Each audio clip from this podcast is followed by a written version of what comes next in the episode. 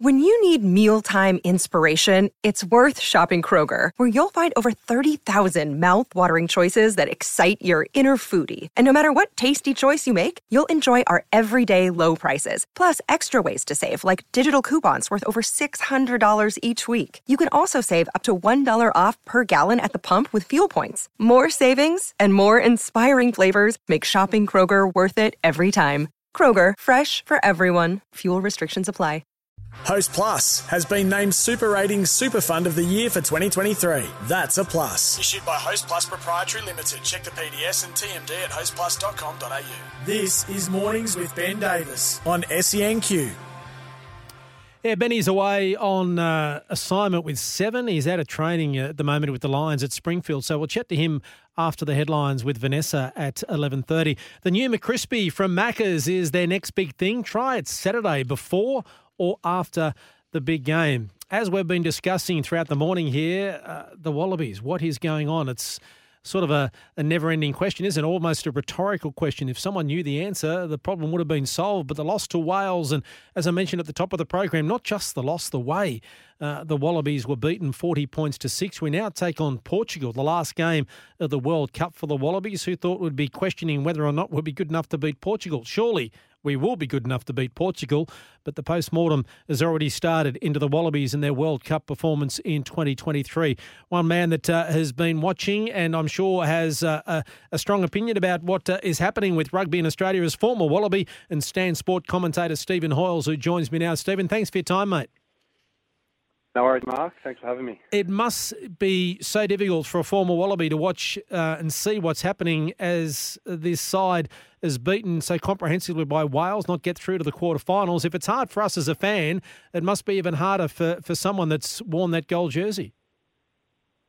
Yeah, look, I think it's equally hard for any Australian who cares about their sport. So, yeah, I, I don't, don't think it hurts even more just because we've played for them. I just think any proud Australian is probably feeling the pain, and it's um, yeah, it was, a, it was difficult to watch. I was over there the week before and I watched the Fiji game live, and it's probably the first time I, as a you know fan or a past player, I sat in the stand and and just felt that we were not up to it. Um, so I was really worried going into the the Wales game, and uh, I'm not I'm not proud of the fact that I actually tipped Wales on air before the game. I don't think I've ever tipped against the Wallabies. I wasn't back in Wales, but I just didn't think this group of players were good enough to get the result against Wales, and um, as it turned out, it, that was the case, and we were way off the pace. We were we were in it for a fair while, but um, the scoreline probably reflects where the game's at as a whole. It's, I think the start, the way the game evolved, you know, a couple of the decisions we we made during the game, we turned down points when it was, I think it was 10-6 at the time, and that that one decision to not take points, and then the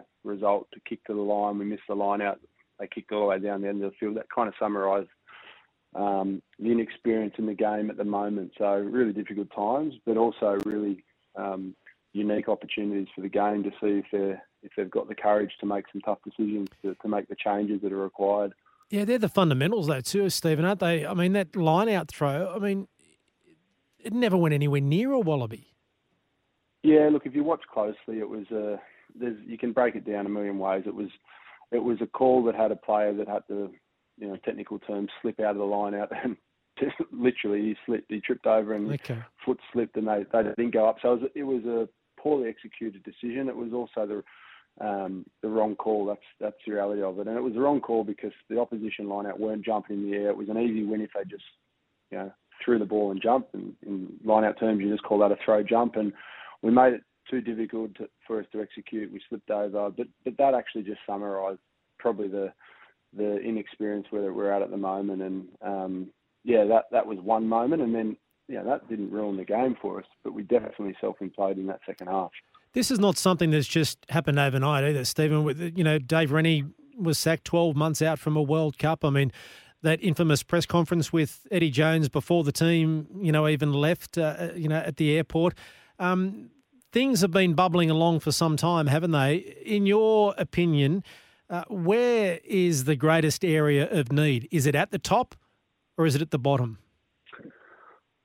Um, yeah, look, I think everything you know it, starts at the top. I think we've had a we've had a failing professional system for the last 15 years, and if you look back to where that came from, like you know, we won two World Cups when the game on the you know the amateur game, and then when the game went early professional, Australian rugby was leading the way in how the game dealt with professionalism. Our coaches were sortly highly respected all over the world because Australia really started the professional game in a in a fashion ahead of the rest of the world, and we we added a four Super Rugby team in I think 2006 with the Western Force coming in, and then we added the Melbourne Rebels um, in 2011 or somewhere around that time, and that was that was private money. Harold Mitchell was the, was the man that backed the Melbourne Rebels, but he pulled out of that about five years later, and Australian rugby were left with that with that um, financially you know inadequate model, and and as a result now we've got five teams.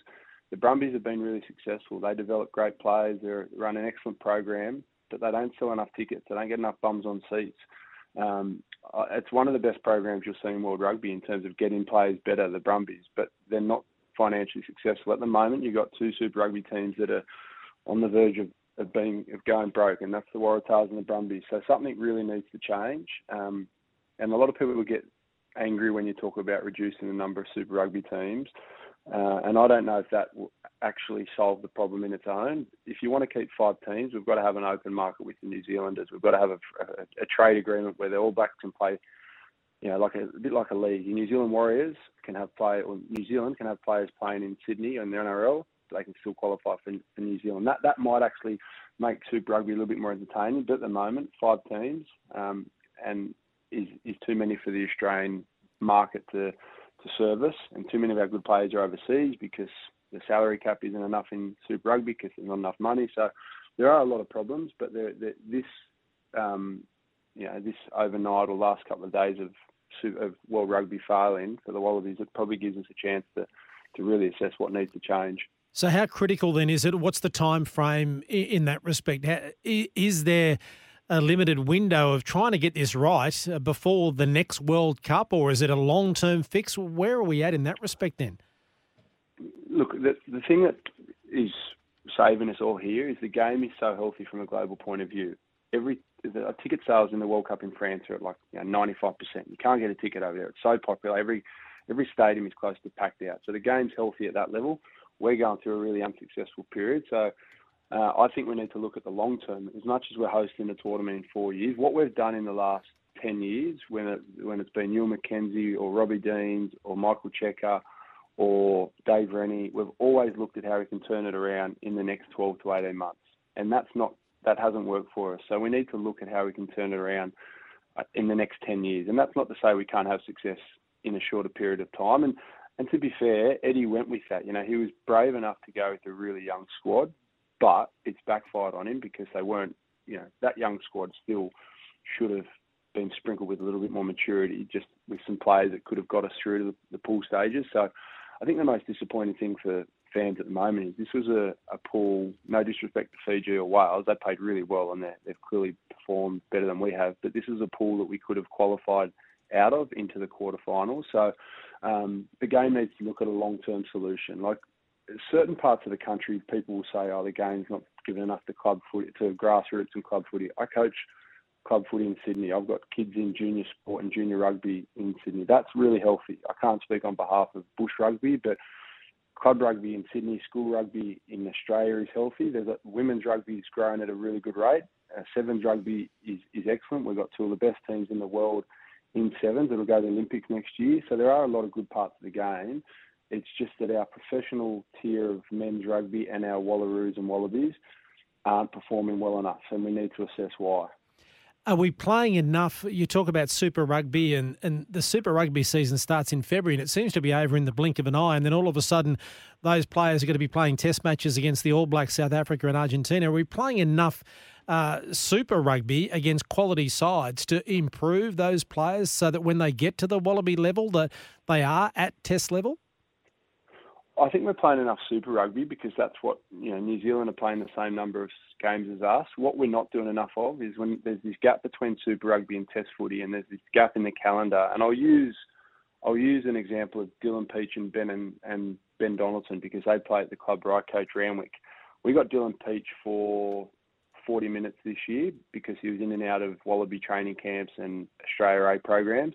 We didn't see Ben Donaldson at all, and Ben Donaldson probably went about eight weeks without playing any games of rugby because he was training with the Wallabies. And, and in a World Cup year, you, you probably do understand why players are held out of club footy a little bit more because you know there's a little bit more risk with injury. But overall, young guys aren't playing enough games of rugby. If you're looking at a schoolboy level and an under 20s level, um, you know we've got look at England rugby system for example in New Zealand. They're probably playing 35 to 40 games a year. Our equivalent of under 20s kids, like Australian under 20s players, there'd be some of them that are lucky to have played 20 games this season, and their bodies are capable of playing a lot more. And as young guys, when your body's resilient and you, you're good enough and physical enough to tolerate more games, you've got to play. Like, no matter what anyone says, playing games and the, the pressure of competition and the, the lessons you learn from making mistakes and losing games and failing on the field, they're far more valuable than you've been in a high performance training program or an academy or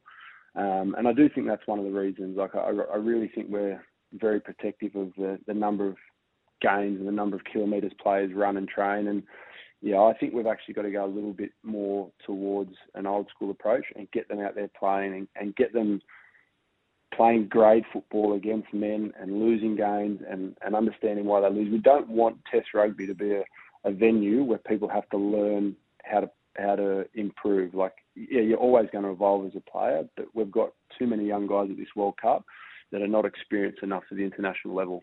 Fascinating insights, mates. Really enjoyed speaking to you. Just before I let you go, we are going to beat Portugal, aren't we? I shouldn't even be asking that. If we don't, I don't think I'll take this call oh, next week, oh, Mark. Dear. I'm pretty, I'm pretty confident we'll get them. And look, this might be a really good reflection of the side. When there's, you know, as much as we think there's, there's no pressure on them anymore. They, they're not going to make the quarterfinals. They're going to go out there with probably like a, a, burst of energy and just want to play footy off the cuff, and that might actually help them. So, mm. yeah, I'm confident we'll beat Portugal. Um, but you know, stranger things have happened, and uh, probably my tipping results this year haven't been that great as a as a Wallaby fan. I shouldn't even be asking you that question. I apologise for that in the first place, mate. Really, that's okay, mate. Really appreciate your time. Thanks so much, and uh, fascinating, fascinating insight. Thank you. No worries, mate. Cheers, mate. Stephen Bye. Hoiles. Now you can watch all the action from Rugby World Cup 2023 on the home of rugby, Stan Sport. Every match ad free, live in the 4K live in the 4K Ultra HD, and on demand, including full replays, mini matches, and highlights for every game.